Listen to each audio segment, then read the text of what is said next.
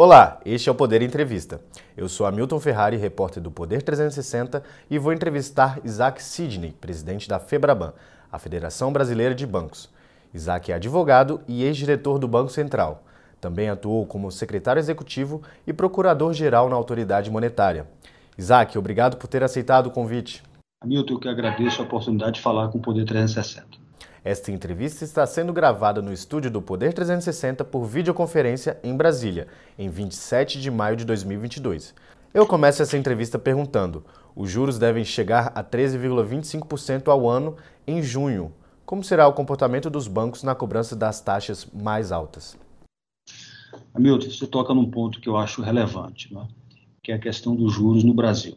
Claro que você ah, precisa entender ah, que os juros bancários eles são influenciados por uma série de fatores. Né? Nós estamos agora num processo ah, de aperto monetário. O Banco Central, desde março do ano passado, iniciou um processo de normalização da política monetária. Isso porque no ano 2020 a, o Banco Central reduziu de forma considerável a Selic, porque era um ano em que houve uma crise na atividade econômica profunda. Então, o Banco Central, naquele momento, fez uma política expansionista, exatamente para poder estimular a, o processo de recuperação. De lá para cá, de março do ano passado para cá, o Banco Central começou esse aperto. Nós saímos de uma taxa básica da economia de 2%, já estamos nos aproximando de 13%.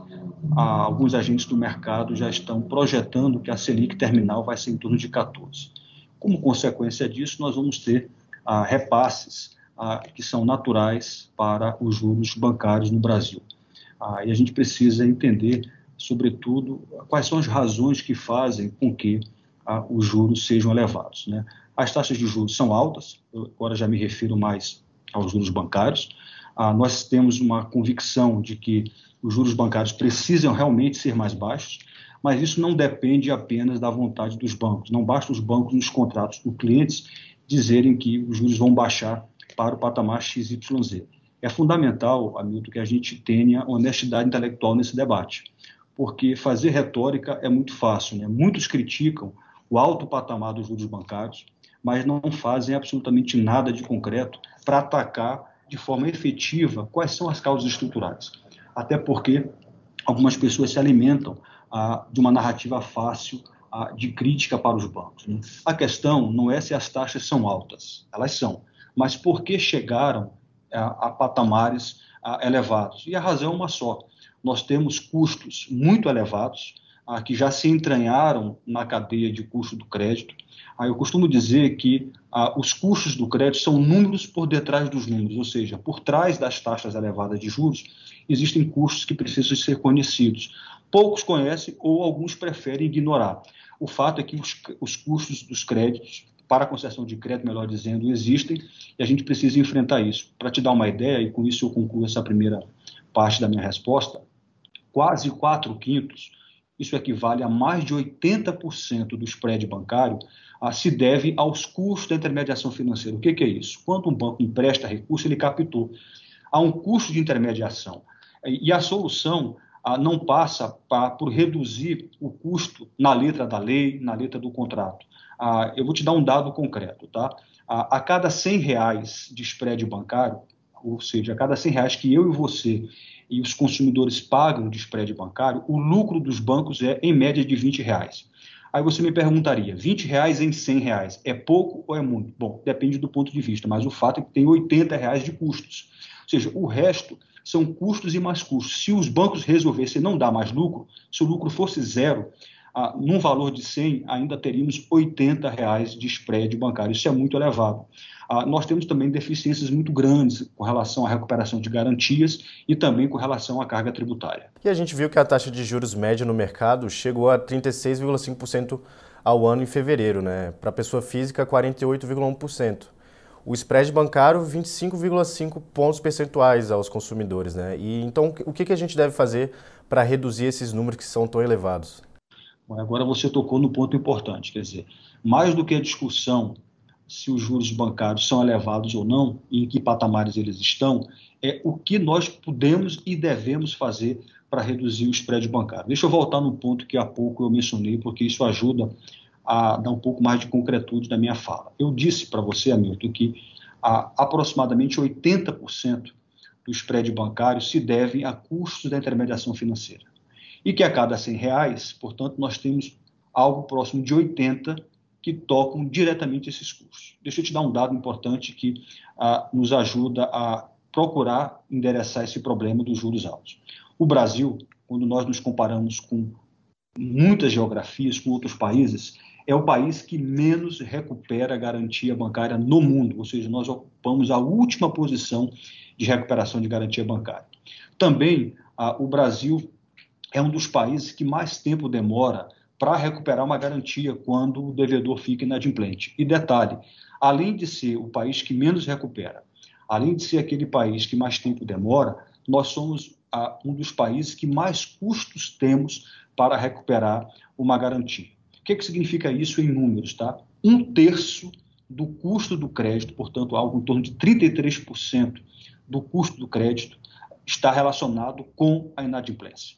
Ah, então, isso é algo que acaba fazendo com que o risco de crédito aumente e que os juros se mantenham em patamares elevados. Então, nós temos que mudar o arcabouço de garantias no Brasil. Por isso que nós estamos defendendo a aprovação de um projeto de lei que está tramitando ah, na Câmara. Esse projeto foi enviado pelo Poder Executivo. Nós, Febraban, participamos ativamente ah, da confecção desse projeto com vários outros setores da economia, inclusive com ah, segmentos do setor real da economia. Ah, esse projeto de lei ele é intitulado de Novo Marco Legal de Garantias e ele vai permitir ah, que ah, algumas garantias possam se prestar para mais de uma operação de crédito. Também vai ter uma espécie de central eh, de garantias. Vai permitir, por exemplo, que ah, garantias possam ser objeto de retomadas, de busca e apreensão, sem a necessidade de uma autorização judicial. Pode ser feito de forma extrajudicial. Isso é muito importante, tá? Outro ponto, Hamilton, que encarece bastante o crédito e, portanto, se reflete nas taxas de juros, é o que eu chamo de cunha fiscal do crédito. Quando a gente discute reforma tributária, a gente, para efeito do setor bancário, tem que discutir qual é o modelo de crédito que o país quer. Ah, se nós queremos que ah, os bancos sejam, como hoje são, tributados com uma alíquota nominal de 50% de imposto de renda e de CSLL, isso vai impactar no spread bancário. Qual é a razão é que os bancos têm para pagar uma alíquota nominal de CSLL de 20% e empresas do setor real da economia, por exemplo, como a Vale, como a Petrobras, só pagam 9%. Não tem sentido isso. Então nós temos que atacar a raiz. Custo é raiz, é estrutural. Nós temos que diminuir por exemplo, a cunha fiscal que incide sobre o crédito, não é sobre os bancos, é sobre o crédito. Nós temos que garantir que o credor ele tenha condições de reaver a sua garantia. Então, tem uma série de providências que a gente pode endereçar, seja para melhorar o ambiente de negócio, para melhorar o ambiente de crédito. Não se resolve isso com medidas artificiais. Juros não podem ser tratados com medidas artificiais. Toda vez que o Estado procura intervir ah, na formação de preço, ele causa distorção. E em que pé está esse novo marco que o senhor citou no Congresso? É, tem perspectiva de aprovar é, nesse ano? O senhor tem conversado com o governo e com deputados? Temos sim. É, esse projeto já teve o seu regime de urgência aprovado na semana passada. A perspectiva é que ele seja a, deliberado na Câmara dos Deputados na próxima semana, terça ou quarta-feira. Pelo menos a, foi essa informação que obtive de lideranças partidárias e também de autoridades governamentais. Nós estamos também bastante empenhados numa espécie de esforço concentrado de setores da economia, como o setor bancário e o governo, para aprovar esse marco. Eu estimo que nós tenhamos aprovação dessa lei até o final desse semestre. Tá? É uma lei que ela vai ter um processo de transição, como qualquer outro tipo de lei, mas nós precisamos desse tipo de arcabouço, porque isso vai dar segurança jurídica para a concessão de crédito. Aí você me perguntaria o quanto disso vai, do ponto de vista ah, dos números, impactar na redução da taxa.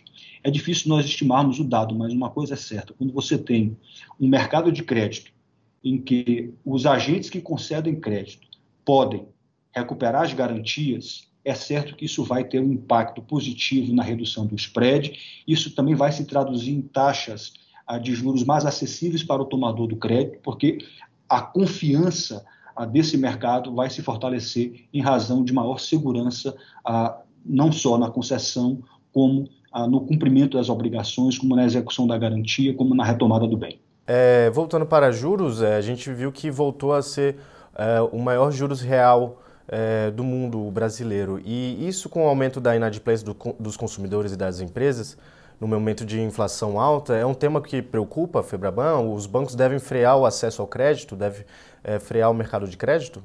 Olha, a, o que os bancos fazem, é, independentemente da conjuntura, é claro que a conjuntura ela sempre ela pode influenciar para mais ou para menos a oferta de crédito, é poder aferir, analisar o risco de crédito de acordo com metodologias próprias. Tá? Então, ah, nós estamos no momento em que as condições monetárias e financeiras estão piores, quando nós ah, olhamos para 2020, para 2021.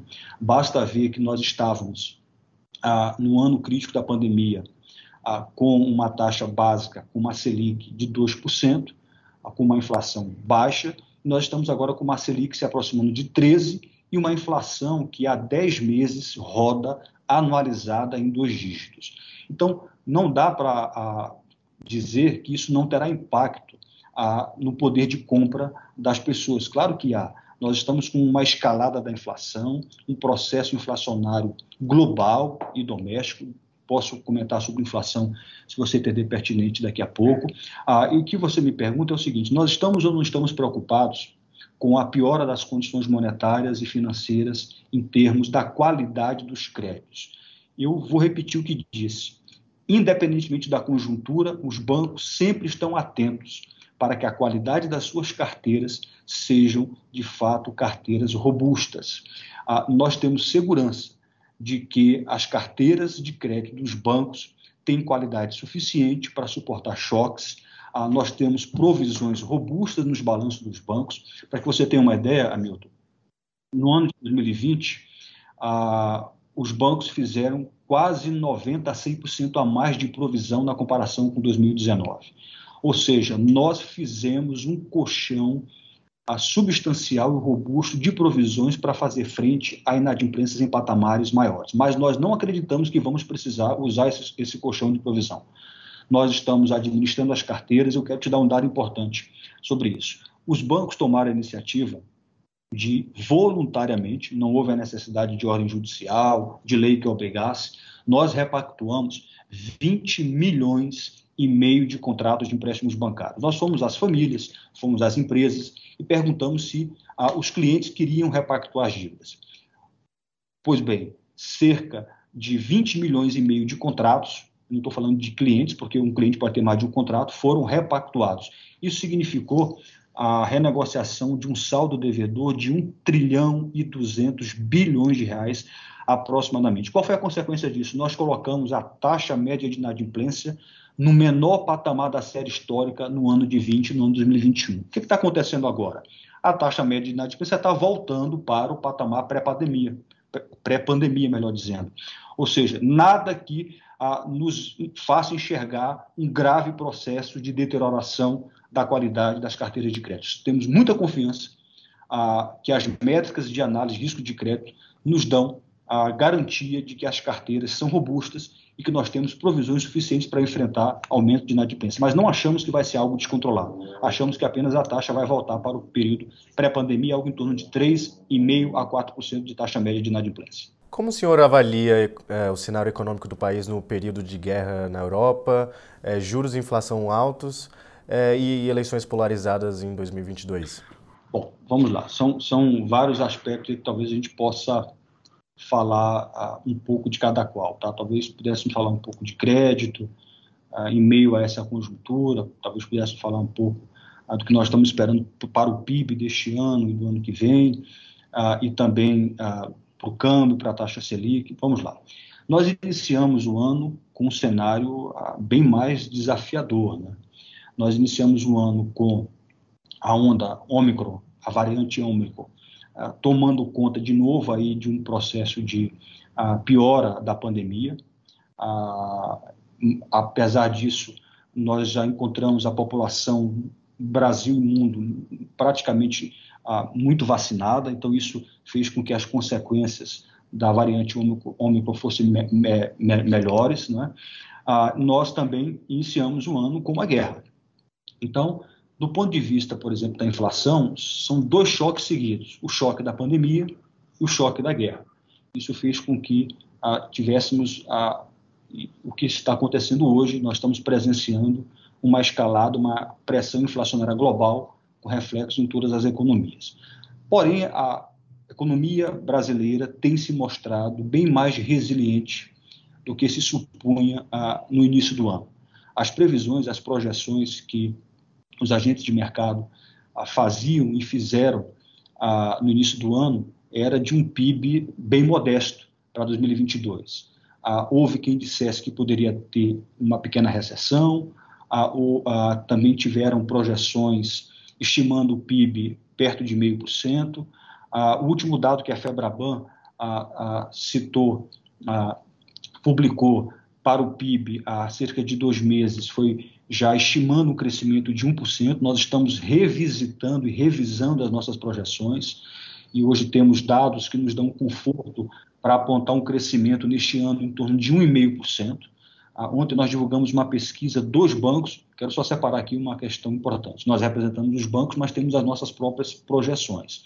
Fizemos uma pesquisa chamada Economia Bancária e os bancos ah, estão ah, divididos em relação ao patamar de crescimento para esse ano do PIB. Cerca de 42% ah, dos bancos pesquisados responderam que o PIB deve ser superior a 1%. Ah, e cerca de 47% entendem que o PIB vai ficar entre 0,5% e 1%. Nós, Febraban, estamos revisando os números das estimativas e provavelmente chegaremos a algo próximo a 1,5% de previsão de crescimento. Ah, talvez valha a pena também, Hamilton, a gente falar um pouco sobre o crédito, quais são as expectativas econômicas para o crédito ah, neste ano. Né? O crédito em 2020 e em 2021 ah, cresceu de forma substancial, aliás, em patamares jamais vistos ah, na série histórica do crédito. Para que você tenha uma ideia, ah, de março de 2020, ano crítico da pandemia, até março de 2022, portanto, em dois anos, ah, os bancos concederam 8 trilhões e 500 bilhões de reais em crédito. Isso é concessão. O saldo ah, total da carteira de crédito do sistema financeiro chegou a quase 5 trilhões de reais, algo aproximadamente 4,8 tri. Isso equivale hoje a cerca de 55% do PIB, um crescimento muito grande. Quando nós analisamos em percentual o crescimento do crédito, o crédito está crescendo a uma taxa média de 16,5%. Para este ano de 22, a nossa expectativa é de que o crédito vai crescer perto de 10%. Nós soltamos, soltamos ontem um número de 9,7%. Eu já estou arredondando para 10%, porque eu mesmo antevejo que o crédito vai crescer esse ano em dois dígitos. Quando a gente separa o crédito entre recursos livres e recursos direcionados, a gente tem um dado importante. O que, que significa isso? Crédito com recursos livres são créditos com recursos dos próprios bancos. Crédito com recursos direcionados são créditos com recursos também do Estado, do governo. Por exemplo, crédito imobiliário, crédito rural e por aí vai. Com recursos livres, ou seja, com recursos dos próprios bancos, nós estamos antevendo, e soltamos essa informação ontem, que o crédito para as famílias e para as empresas com recursos livres vai crescer anualmente perto de 12%. Então, o que, que significa isso na prática? Que o crédito vai continuar sendo uma alavanca importante para a recuperação da economia. Você imagina, Milton, se nós pudéssemos tirar da economia 8 trilhões e meio de reais que os bancos concederam de crédito. Certamente nós não teríamos terminado em 2021 com o PIB eh, que nós terminamos. E o ministro da Economia, Paulo Guedes, diz que o PIB desse ano pode crescer 2%. O senhor avalia que há essa possibilidade? O, crédito pode puxar de uma forma que a gente consiga uh, ter esse crescimento mais expressivo? Olha, eu há pouco mencionei para você que quando nós olhamos para as projeções que foram divulgadas no início do ano pelos bancos, pelos agentes de mercado, pela própria Febraban, a gente antevia um quadro bem mais desafiador. Né?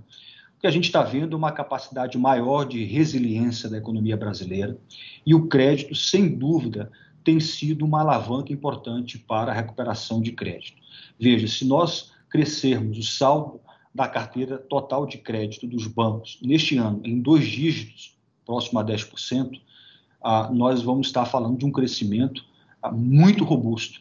Ah, no ano de uma inflação elevada, a inflação está rodando a 10% anualizada, na verdade, ela está é, há 10 meses, ela está nesse momento em 12,2% pelo IPCA 15, que é o último IPCA que nós conhecemos. Mas eu não vou fugir da sua pergunta. O que você me pergunta é: o ministro Guedes está dizendo, na estimativa dele, que o país cresce 2%. E se eu acho ah, ah, possível, execuível, crível essa avaliação? Olha, ah, eu disse também há pouco para você que a Febraban está revisitando seus números do PIB e nós ah, provavelmente vamos divulgar um número próximo a 1,5% de crescimento. Então, respondendo a sua pergunta, eu entendo que é factível, sim, que nós possamos, no Brasil, crescer entre 1% a 2% ah, neste ano, mas o número que eu tenho ah, é de 1,4%, 1,5%. É, sobre a inflação, o senhor disse que a inflação está rodando em 12% no acumulado de 12 meses, como mostrou aí a prévia da inflação, IPCA 15. É, e nesse momento o dólar deu uma, deu uma baixada em relação ao ano passado, mas ainda está segurando um pouco aí é, esse índice de preços que tem surpreendido, inclusive, os analistas, tem vindo, vem, tem vindo acima das projeções. É, o que, que a gente deve esperar a partir de agora para a inflação? Deve desacelerar é, na sua avaliação? Realmente vale a pena a gente dedicar aí um, um tempo para falar de inflação. Ah, eu tenho dito que hoje o principal inimigo do Brasil é exatamente a inflação. Então, é, longe de qualquer questão política eleitoral, nós temos que enfrentar esse inimigo comum. A inflação, de fato, ela tem um problema que precisa ser enfrentado. O que, é que a gente pode dizer sobre inflação? Primeiro, é um fenômeno global. Né? Quais são as raízes dessa inflação que o mundo está vivendo? Choques, choques intensos, choques desses decorrentes da pandemia e da guerra, que afetaram de forma profunda as cadeias produtivas mundiais, isso inclui as cadeias de suprimentos, as cadeias de insumo, mas também afetaram de forma pronunciada o preço das commodities, eu me refiro a alimentos, combustíveis, energias. Então, começa por aí a raiz. Bom, e no Brasil? Bom, no Brasil a gente precisa, de fato, reconhecer que aqui o fenômeno da inflação é mais sério e tem também fatores domésticos que, ano após ano, acabam influenciando ah, nas pressões inflacionárias que nós temos. Eu quero falar um pouco sobre isso, tá? Ah, se for possível. No Brasil, é, por que, que o quadro é mais preocupante? Por que, que o quadro é mais desafiador? Porque, além das questões estruturais que acabam, na verdade, fazendo com que a gente insista numa cultura inflacionária, a nossa economia ainda é muito indexada, né? nós já estamos com uma inflação anualizada de dois dígitos há 10 meses. Nenhum país dizer, na verdade, eu acho que só a Turquia, melhor dizendo, mas o Brasil é um daqueles países que está com uma inflação há quase um ano rodando a dois dígitos, no momento 12,2%. Então, além dos problemas estruturais, ou seja, além de nós termos uma cultura inflacionária, além de nós termos uma economia muito indexada, do ponto de vista conjuntural, nós estamos há 10 meses com uma inflação anualizada de dois dígitos. Segundo ponto, ou terceiro, enfim, a taxa Selic, ela já está nas alturas, ou seja, já está encostando no teto. O Banco Central já não consegue ter uma latitude como teve ah, em um ano para poder esticar essa corda e aumentar a Selic, ou seja, vai ter de parar. Vai parar em 13,25, vai parar em 13,5, vai parar em 14, mas vai parar. O que, que eu quero dizer com isso? Que enquanto instrumento da política monetária para poder frear a escalada da inflação e para poder ancorar as expectativas, o Banco Central está chegando no seu limite. Então, nós estamos com uma inflação ah, anualizada em dois dígitos há 10 meses, com uma Selic muito elevada, já ah, machucando bastante a Selic, está machucando muito a atividade econômica. A nossa dinâmica fiscal também, Hamilton, não é uma dinâmica boa, é frágil, é débil, e a gente vai ter um ano eleitoral difícil com instabilidade política. Por isso que eu estou dizendo que no Brasil o fenômeno da inflação é mais intenso, é mais sério, é mais preocupante e é mais ah, desafiador. Tá? Agora eu queria fazer uma menção sobre a, a subida da taxa Selic. Muitos estão criticando o Banco Central ah, por conta da subida ah, ah, forte dessa taxa básica da economia. Eu tenho feito o contrário, tá certo? Eu quero aqui, inclusive, hipotecar um apoio irrestrito à ação tempestiva e firme do Banco Central na condução da política monetária. Nós não podemos, Hamilton, nos deixar levar ah, por velhos argumentos de que a alta dos juros vai provocar ah, um crescimento menor. É claro que juros altos impactam a atividade econômica. Mas inflação descontrolada destrói a economia. Então, a elevação dos juros tem sido necessária para conter a escalada inflacionária, para conter o processo de pressão inflacionária, para ancorar as expectativas e principalmente para assegurar o equilíbrio macroeconômico. Agora, tem um detalhe: o Banco Central sozinho não vai conseguir vencer essa guerra da inflação. É fundamental que o Banco Central tenha a atuação conjunta de outros atores importantes que influenciam a economia, como o poder legislativo, o poder executivo. Agora, voltando um pouco aqui para o assunto bancário, a gente viu que o lucro dos bancos caiu durante a pandemia de Covid-19, né, por conta das, das provisões que foram feitas, mas ainda se manteve em patamar elevado. Né? Agora, em 2021, as, os quatro maiores bancos lucraram 90 bilhões, uma alta de 38% contra 2020.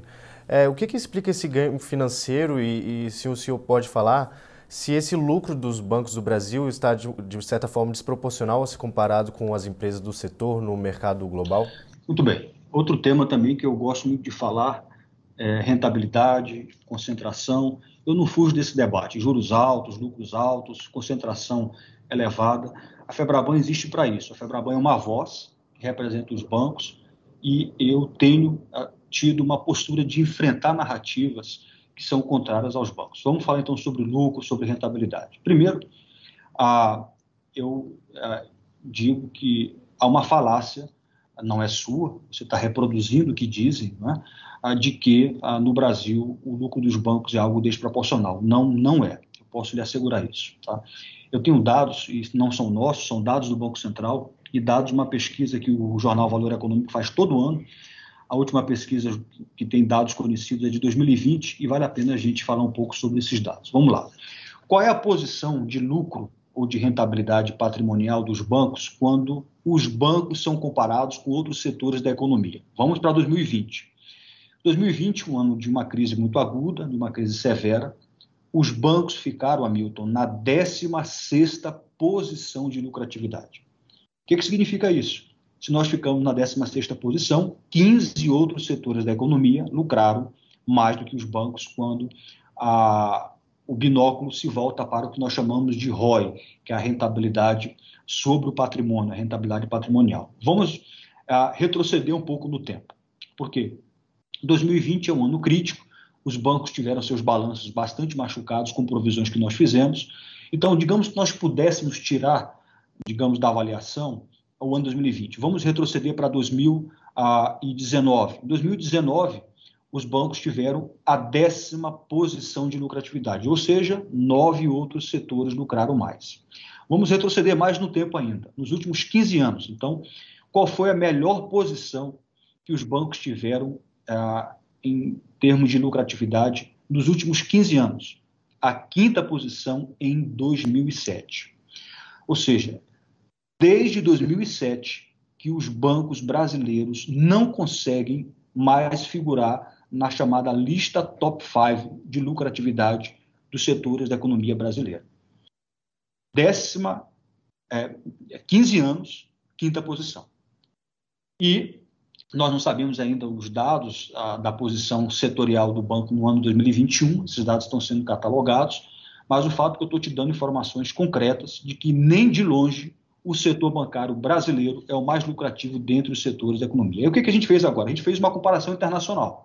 Ok, já sabemos que a, a última posição de rentabilidade do, dos bancos conhecida de 2020 é a 16 Já sabemos que os bancos, a melhor posição que tiveram é a quinta, em 2007, e quando nós nos comparamos com o mundo, nós fizemos uma pesquisa com os mil maiores bancos. Resultado, nós ficamos na quinta posição, ou seja, o setor bancário brasileiro, comparado com o setor bancário mundial, é o quinto mais lucrativo. A gente perde incrivelmente para o setor bancário da Argentina, a gente perde para o setor bancário do Peru e perde para o setor bancário do México.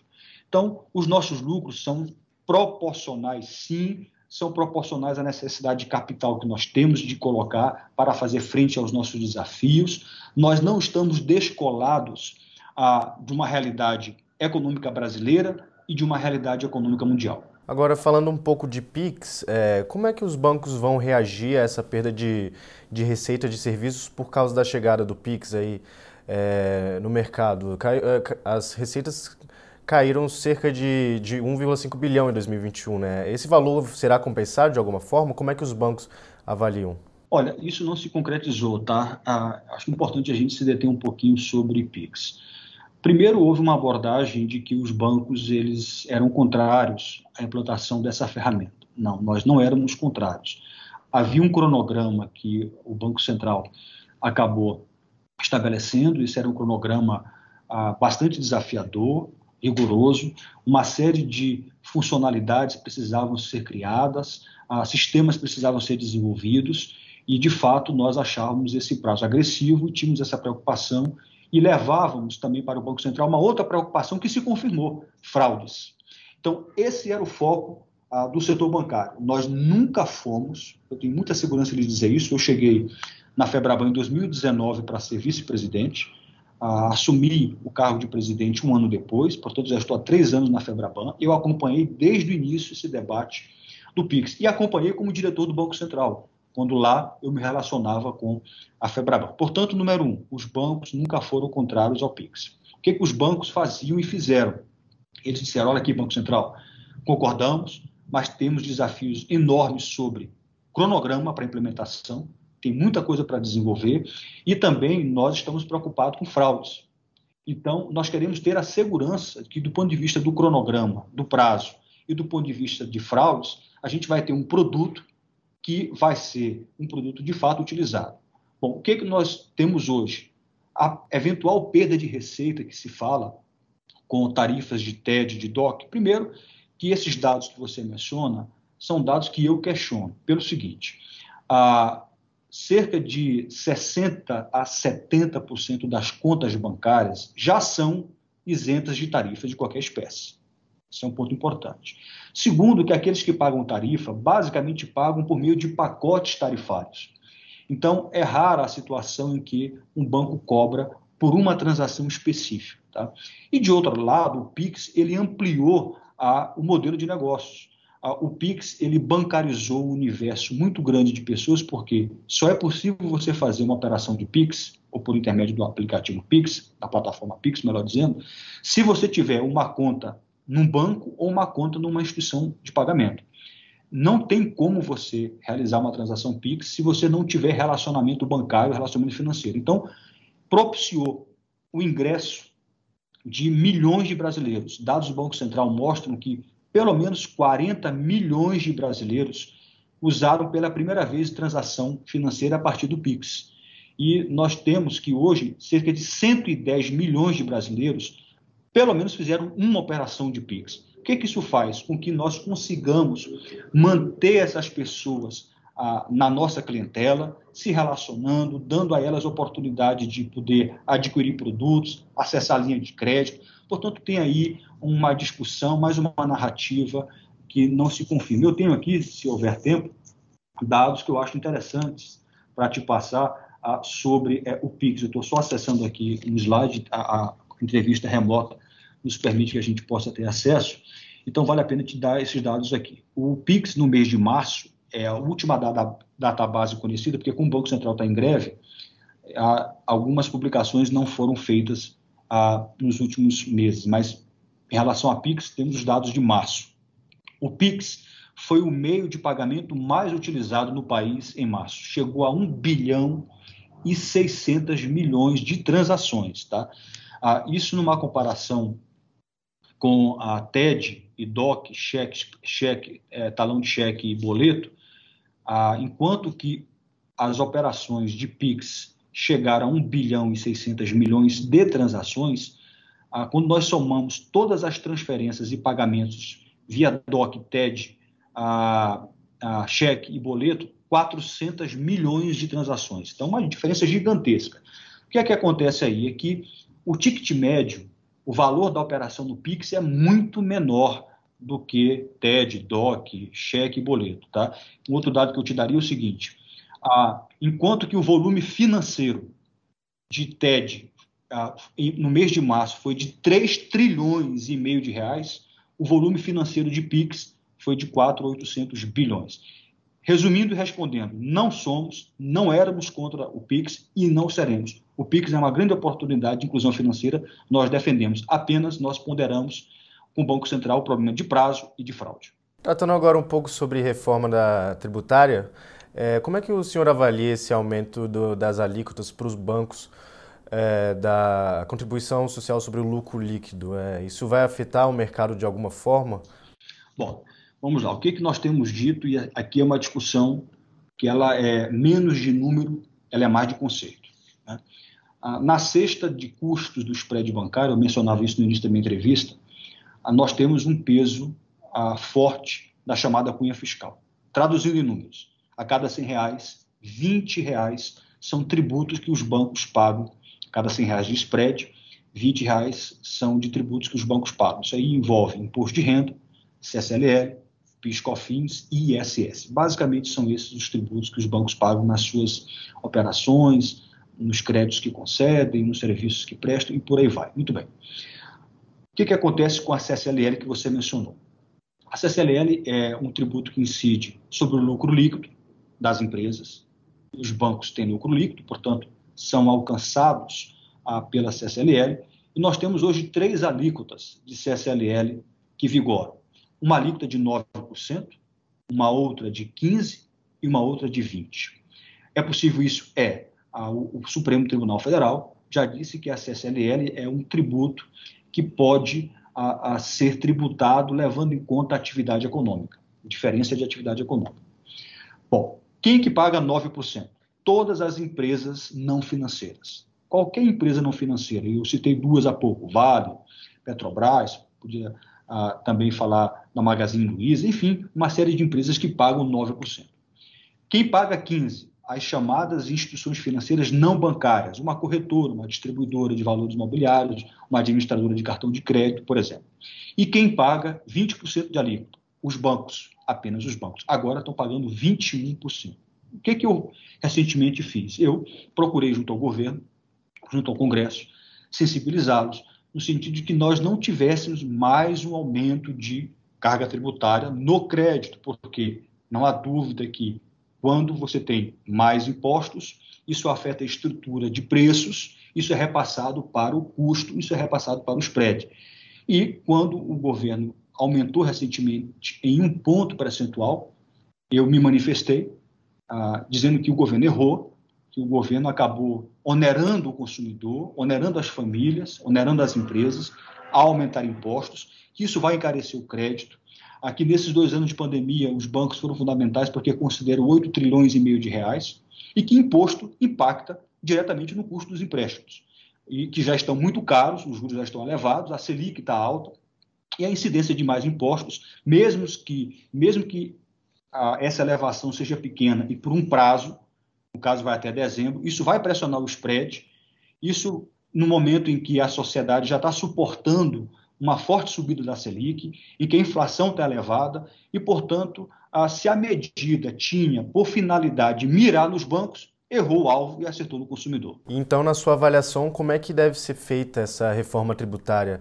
É, o setor teme, de alguma forma, que essa, essa reforma é, aumente a carga tributária no final das contas? Olha, existe esse risco. Né? Nenhum segmento, nenhum setor e nenhum ente da federação ah, está imune a sofrer um impacto negativo da reforma tributária. O que, é que nós temos defendido? É importante que a gente tenha aqui isso em mente. A reforma tributária, enquanto reforma é, estrutural, ela de fato é importante para a, que nós possamos mudar o ambiente de negócios do Brasil para que a gente possa melhorar a produtividade, melhorar a competitividade. É inaceitável que nós sejamos um dos países que tem a maior carga tributária nominal a, e que pune o consumo, que pune a produção e que pune o investimento. Então, a, esse viés, esse modelo tributário é um modelo perverso, um modelo caótico, ninguém entende, não é transparente e a gente precisa mudar. Se o preço para mudar isso é que todos possam, efetivamente, todos os segmentos, sem tratamento diferenciado, possam, a, num primeiro momento, manter uma carga mais elevada para depois poder ter uma transição, eu acho importante. Nós não vamos defender no Congresso que apenas os bancos tenham uma redução de tributos. Primeiro que o que nós defendemos não é a redução de tributo para os bancos, mas a redução de carga no crédito, que é importante como alavanca a, da economia. Então, esse é um ponto importante. Nós defendemos uma reforma tributária que possa ser transparente, uma reforma tributária que possa dar uma guinada no modelo que nós temos, porque ninguém entende nada. Ah, é um, nós temos um modelo hoje que tem um contencioso tributário equivalente a 75% do PIB. Isso é uma loucura. Quer dizer, um país que você tem uma disputa tributária nos tribunais envolvendo valores e cifras que equivalem a 75% do PIB, significa dizer que esse é um modelo falido. Esse é um modelo que ele não fomenta a produtividade, não fomenta a competitividade. Por isso que a Febraban, inclusive ao lado de outros setores, por exemplo, como a CNI, desde 2020 vem fazendo uma série de eventos, de webinários, defendendo a reforma tributária urgentemente. Nós defendemos, por exemplo, a PEC 110, que está tramitando ah, no Senado Federal, da relatoria do senador Roberto Rocha. Ah, nós entendemos que ela é um passo importante para melhorar, para simplificar a tributação sobre o consumo, nós precisamos mudar essa chave do modelo tributário brasileiro. Uhum. Das propostas que estão em discussão no Congresso, então a FEBRABAN é, é favorável e favorável também à discussão sobre é, tributação sobre dividendos? Vamos lá. Tem algumas reformas tramitando lá. Umas que alteram a Constituição e outras que não alteram a Constituição. Você tocou agora, na última parte da sua fala, na tributação de dividendos, tem a ver com um projeto de lei de número 2337, se eu não estou enganado, que foi aprovado na Câmara, está no Senado. Na Câmara foi da relatoria do deputado Celso Sabino, e lá no Senado está sendo relatado pelo senador Ângelo Coronel. Bom, o que, que nós entendemos? Tá? Qual é o caminho, qual é a direção que os países no mundo estão tomando? Tributar menos as empresas, ou seja, menos tributação corporativa, e tributar mais a renda, por exemplo, tributando dividendos. Se essa é a direção, que o projeto de lei encampa, ela conta, essa direção, com o apoio ah, do setor bancário. A questão é que ah, existe uma série de situações que esse projeto ah, precisa enfrentar. Então, como conceito, como direção, a FEBRABAN defende aquilo que o mundo vem fazendo: menos tributo para as empresas e mais tributação sobre a renda. Então, respondendo objetivamente à tua pergunta, se ah, no final do dia, foi isso que esse projeto de lei vier a entregar ao país, é importante. É, como o senhor avalia o cenário sucessório e as propostas dos principais candidatos à presidência? Né? A discussão sobre rever o teto de gasto, sobre privatizações, a volta do imposto sindical, além de intervenções na Petrobras. Né? Qual é a linha de pensamento da Febraban? Bom, vamos lá. Ah, o que, que, a gente faz ah, em relação a esse tema? Primeiro, a, aquilo que fazíamos e que sempre fizemos e que vamos continuar fazendo, conversando, dialogando, para poder conhecer as propostas, para poder dizer a, qual é a visão da Febraban que representa a, um, se, um, setor estratégico da economia. Então, esse é um ponto importante que eu queria aqui deixar registrado. Bom, segundo ponto, você fala sobre as propostas dos candidatos. por hora, nós temos vi, visto debates uh, acalorados, temos visto debates que estão menos focados uh, no conteúdo, estão mais focados na retórica. Né? Aqui não é uma crítica, aqui é uma constatação, aliás, isso é fruto natural e normal do debate é, eleitoral, e a gente precisa entender exatamente o que, que isso significa. a gente sabe que eleição é um tema complexo. A Febraban não se intromete na questão política, muito menos partidária. Agora, nós não somos ah, um ninguém ah, na sociedade brasileira. Nós representamos um setor que empresta crédito, cujo volume total representa 55% do PIB. Então, é certo que nós temos legitimidade para participar de debates, para oferecer propostas, para debater o país e tudo quanto diz respeito ao processo eleitoral, a mudança ou não mudança de governo, toca a economia e a economia é algo importante para o setor bancário. É, encaminhando para o fim da nossa entrevista, muitos agentes políticos enxergam risco de ruptura institucional se Bolsonaro perder e questionar o resultado nas urnas. Né? É, qual a sua avaliação a respeito disso? Deixa eu ir para o conceitual e depois eu vou para responder a sua pergunta. Não vou fugir dela, não. O que, que a gente entende, tá? enquanto setor estratégico da economia, que é o setor bancário? A gente entende que o processo eleitoral ele é uma oportunidade única que a democracia oferece para discutir o futuro do país, para discutir as carências, os objetivos, quais são as nossas prioridades, quais são os caminhos que a gente precisa trilhar para encontrar soluções para os nossos problemas. Então, esse é o primeiro ponto que para nós é inafastável. Como eleição toca governo, pode ou não tocar mudança de governo, isso toca diretamente a economia, a gente entende que é aí que está uma oportunidade para que nós possamos, do ponto de vista da democracia, discutir o futuro do país. Então, nesse sentido, o que, é que o setor bancário espera?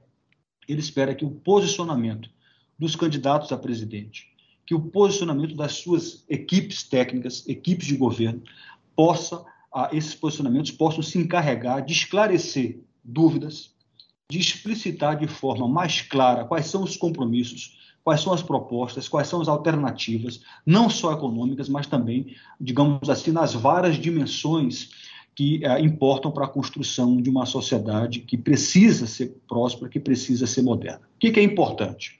É importante que nós possamos ter esse foco. Também nós não podemos esquecer que eleição não toca só o presidente da República.